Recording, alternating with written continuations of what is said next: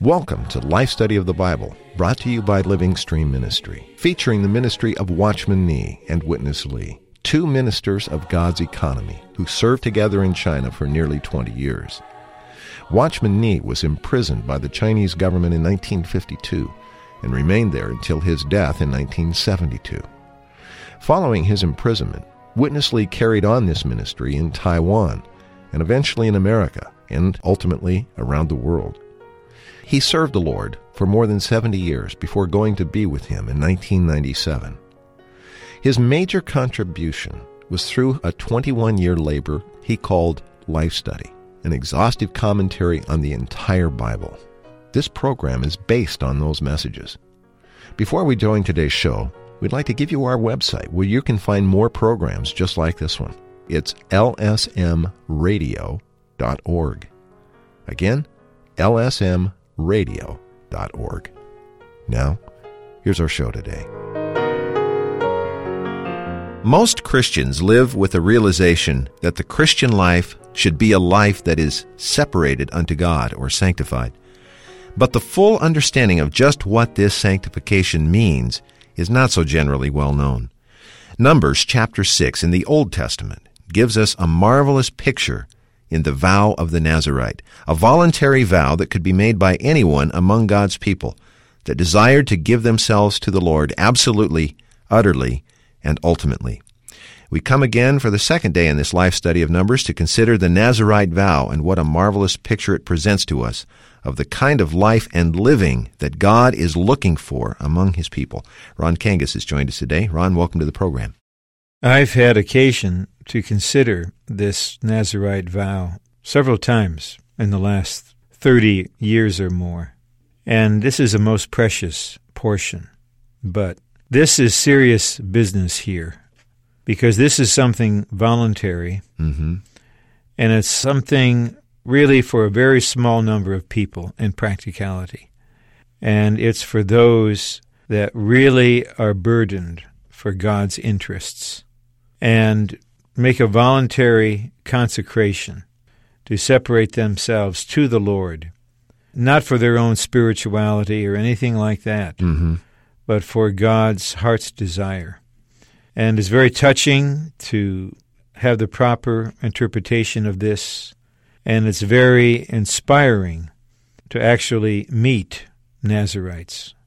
There aren't very many, but that doesn't mean there aren't any, and that doesn't mean there won't be more. So for me, Chris, this is not mainly, I wouldn't even say merely, it's not mainly a kind of Bible study. It's a fellowship concerning the kind of person God needs today among his people. Ron, there were four primary components to the vow, or at least to four aspects or things that were touched. We're going to look at the fourth today. Before we do that, maybe take a moment and review the first three of these uh, characteristics of the Nazarite. Uh, I'd rather not focus on order, just on the three matters. Mm-hmm. One has to do with the separation from earthly pleasure symbolized by wine and the products of the grape, of the vine. Mm-hmm. And then there's the matter of natural relationships, natural affection. Not that these are wrong, but that they're natural. And there needs to be a commitment to the Lord that supersedes the natural affection. And then there's this, what we may regard as strange or peculiar element of a Nazarite male having the hair long. And the point here is related to honoring God's authority, his headship. So we're talking about a person who is separated to the Lord from natural affection, from earthly pleasure, and who is given to the Lord to be under his authority absolutely. Then we will go on to consider something that may be quite surprising to our listeners. You hardly ever hear a sermon on spiritual death or spiritual deadness. Mm-hmm. A lot of sermons on morality and ethics and sin and holiness. But when we come to this matter, it deserves careful attention. We'll give it some attention, Ron. Witness Lee in the message yesterday pointed out that really in all of history there has only been one Nazarite, the man Jesus. But yet he also pointed out God desires this from all of his people. How do we reconcile this? The answer is God wants to reproduce his Son by having his Son live in us, grow in us, and be formed in us, and live again in us the kind of life he personally lived. So here we have it, Chris. We have, on the one hand, only one Nazarite. On the other hand, we have all of God's people becoming Nazarites. But when it comes down to it, there's still only one Nazarite. So, uh, how do you feel about Yeah. my way of reconciling this? I'm glad I asked the question. How's that? Good. Okay, let's go on to this fourth matter. You brought it up already. It's the matter of deadness or uh, death related to us, of course, in the realm of spiritual deadness, not physical deadness. We find it referred to in chapter 6 and two or three verses. Let me read a couple of the important ones. In verse 6, it says, All the days that he separates himself to Jehovah, and this is speaking of the Nazarite, he shall not come near a dead person. He shall not make himself unclean for his father or his mother, for his brother or for his sister when they die, because his separation to God is upon his head. And if anyone dies very suddenly beside him, so that he defiles the head of his separation, then he shall shave his head. All about being contaminated by deadness. Let's go to Witness Lee. In this message, I only cover one point because it is so serious. This point is concerning the touching of anything dead.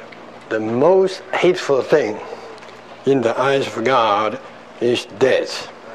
We, the human beings, do not realize how dirty, how defiling death is we consider sin is very contagious, but not death. We consider sin is very, very defiling.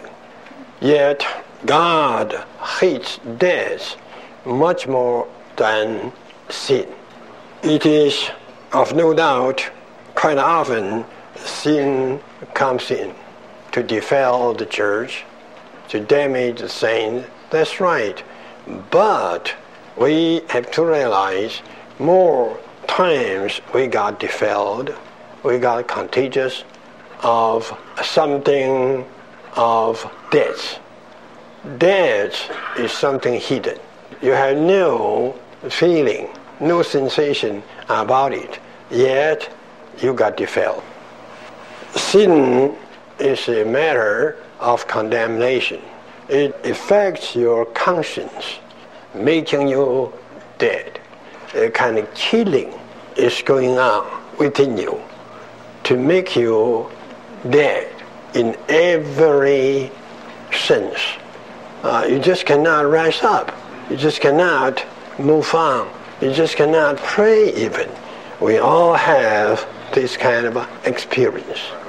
As one who is absolute for God, and uh, utterly for God, we must avoid the earthly pleasure and these death influence.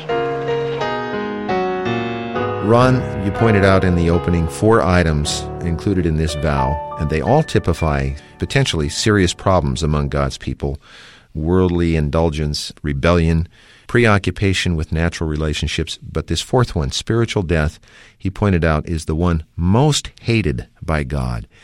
Describe the kind of death that we're talking about here, Ron, and how subtle and utterly debilitating it can be to a believer.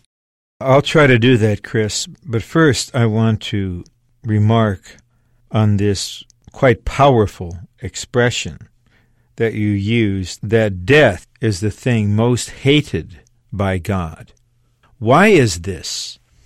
The answer, I believe, lies with the fundamental conflict in the universe between the triune God of life, the living and true God, the one who himself is eternal life, and his enemy, and the enemy's ultimate weapon is death.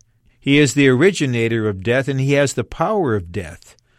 So, death is the enemy's ultimate weapon against the carrying out of God's economy. And sin is the means to bring in death. So, God hates it. And we're talking about spiritual death, which deadens one's spirit and one's heart toward God. It weakens one. It uh, debilitates the functions of the members of the body of Christ. It weakens one.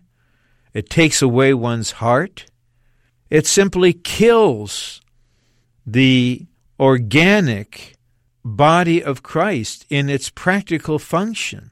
It nullifies God's operation. It renders God's people unclean to the uttermost. So God hates it.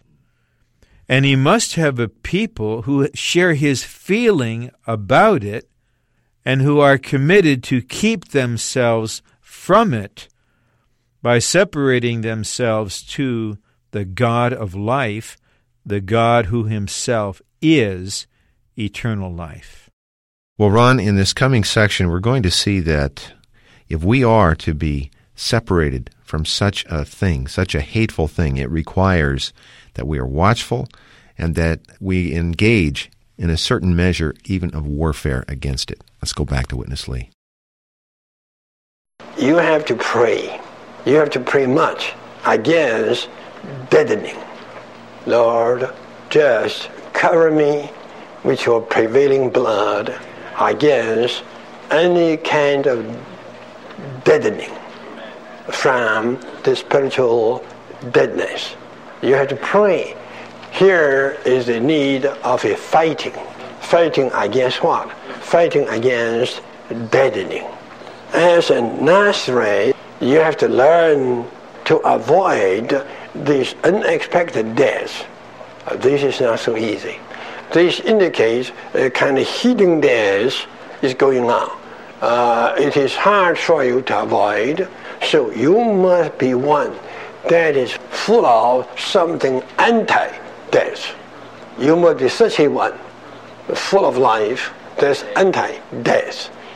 This depends how you exercise your spirit and how much you pray and in what way you pray. You shouldn't pray just a general prayer. You must pray a prayer that is fighting. That is fighting against the enemy. You have to know the source of death is Satan. In the tree of the knowledge of good and evil, you have evil there, no doubt. But the result of that tree is not evil. The result of that tree is death. When you take the tree life, it results in life. When you touch the tree of knowledge of good evil, the result is death. For the church life, we must fight all the time, fight against death. As in Nazareth, we firstly must fight against death we abstain from earthly pleasure and we keep remaining under the headship of the Lord. And at the same time, we must learn fight death. Death is everywhere. So you have to pray to fight, not to pray when you come to the meeting, but to pray daily, hourly, fighting a battle against death as the last enemy of God. Ron, we have the warfare here that perhaps you'll have time to address. I also wanted to ask you about one interesting facet here, and that is that most often death presents itself suddenly and unexpectedly. But even in the verses we read uh, earlier in the program, the Nazarite is instructed to remain apart from even unexpected death. How can we be uh, effective in such a kind of battle? I don't fully know. I know something from the Word and from experience, but I don't want to present myself as equal to Brother Lee and his message on this. This is um, a very particular matter for our, our spiritual exercise. But two things I would mention. One is we have to be vigilant, not in a way of being paranoid, but in the way of recognizing there's such a phenomenon. There's such a thing as death and an enemy who uses death as a weapon. But being watchful will not work. It'll simply be a human effort if we do not have within us a strong sense of life by which I mean the divine life, that will give us the sense of death, so that we're in a situation, we're exercised to be watchful, and because we are in life, we can sense death. It is sudden in its attack, but it's really not sudden in its encroachment. It's there hidden. Then, like a scorpion sting. It just strikes. And that, of course, is sudden. The sad thing is the overwhelmingly vast majority of believers, and I know why I'm saying it this way, with exceedingly few exceptions, are oblivious to spiritual death, have no awareness of it, no discernment, are not watchful, and may be taken over by it and simply have no realization. This is serious and this is sad. That's why we need the help of someone such as our brother and brother Nee, who really know life in a deep way, meaning the divine life, and have learned the lesson of combating against death who among us is even aware of the threat of death, let alone fighting against it, employing the divine life which is anti death? But the Lord Himself said the gates of Hades will not prevail against the church. That means the gates of Hades will attack. That's death. So we need, I would say, almost in the way of imploring our listeners, we need to open to the Lord to learn something that we have virtually no realization of. Hmm. That there's a battle for life, there's a battle against life, there's a battle with death going on, and God needs people who know this, who are separated to Him regarding this, and who stand with Him to fight against death by keeping themselves ever and always in the flow of the divine life. Well, Ron, uh, we've come to the final segment now on the vow of the Nazarite, and that is the completion of the seven day period that was prescribed for this vow. At the end of seven days, the Nazarite was to make an offering. Verses 13 and 14 tell us Now this is the law of the Nazarite. When the days of his separation are fulfilled, he shall be brought to the entrance of the tent of meeting, and he shall present his offering to Jehovah, one male lamb a year without blemish for a burnt offering. Let's go back to Witness Lee. Now, we come to the completion, sorry, Nazarite vow. In ancient time was seven days. You may think, well, seven days are not too many. But in the Bible, seven days indicates a full course. That means even you can apply it to your whole life. The seven days could be applied to your whole life at the completion of the Nazareth days of separation, he was to be brought to the entrance of the tent of meeting, and he was to bring his offerings to God. Not just offering, but offerings. Each offering is a type of Christ.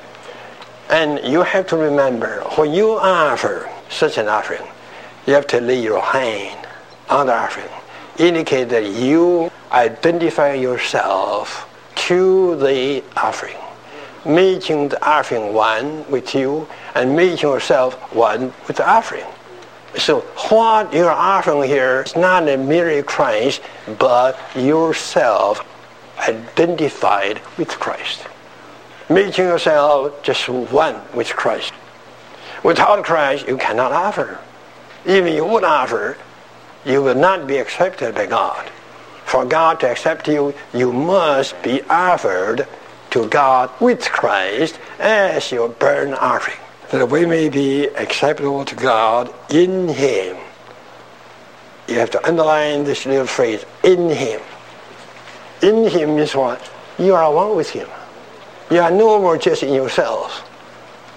And you are no more in anything else but in Christ. You are in Christ. You are such a person. Then what? Then you live to God by Him. You offer yourself to Him, uh, to God in Him, and you live to God by Him.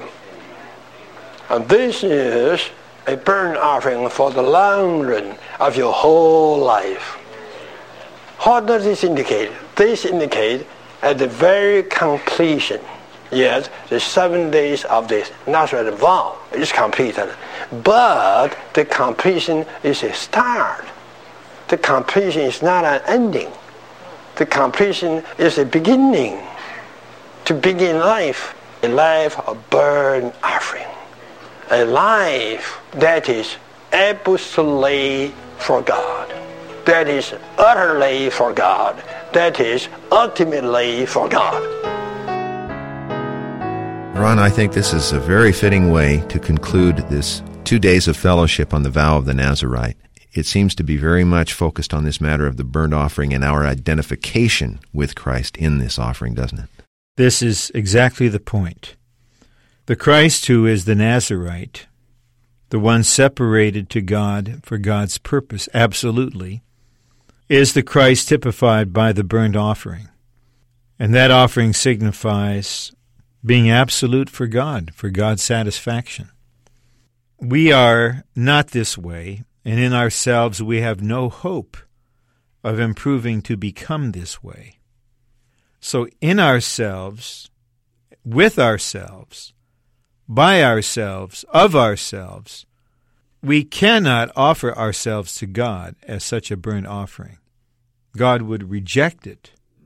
But we have Christ, and we may identify ourselves with Him through faith and be one with Him by being in Him. Then two things happen, or one thing happens in two aspects simultaneously. Then we do offer Him to God in worship as the burnt offering, confessing that only He is for God.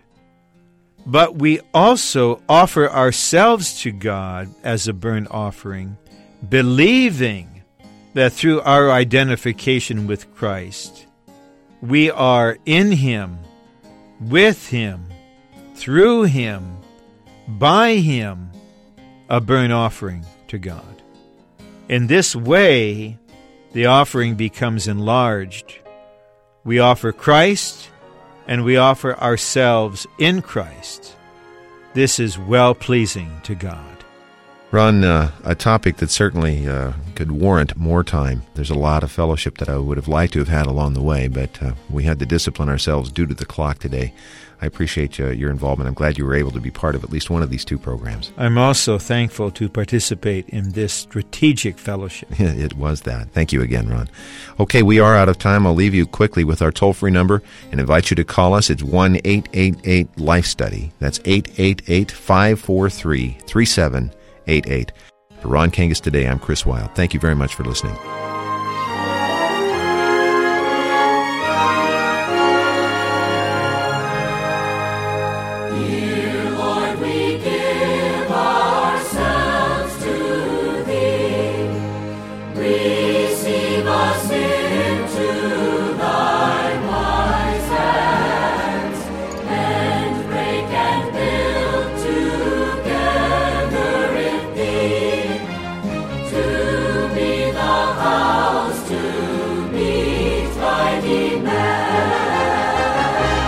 Thank you for listening to Life Study of the Bible with Witness Lee, brought to you by Living Stream Ministry.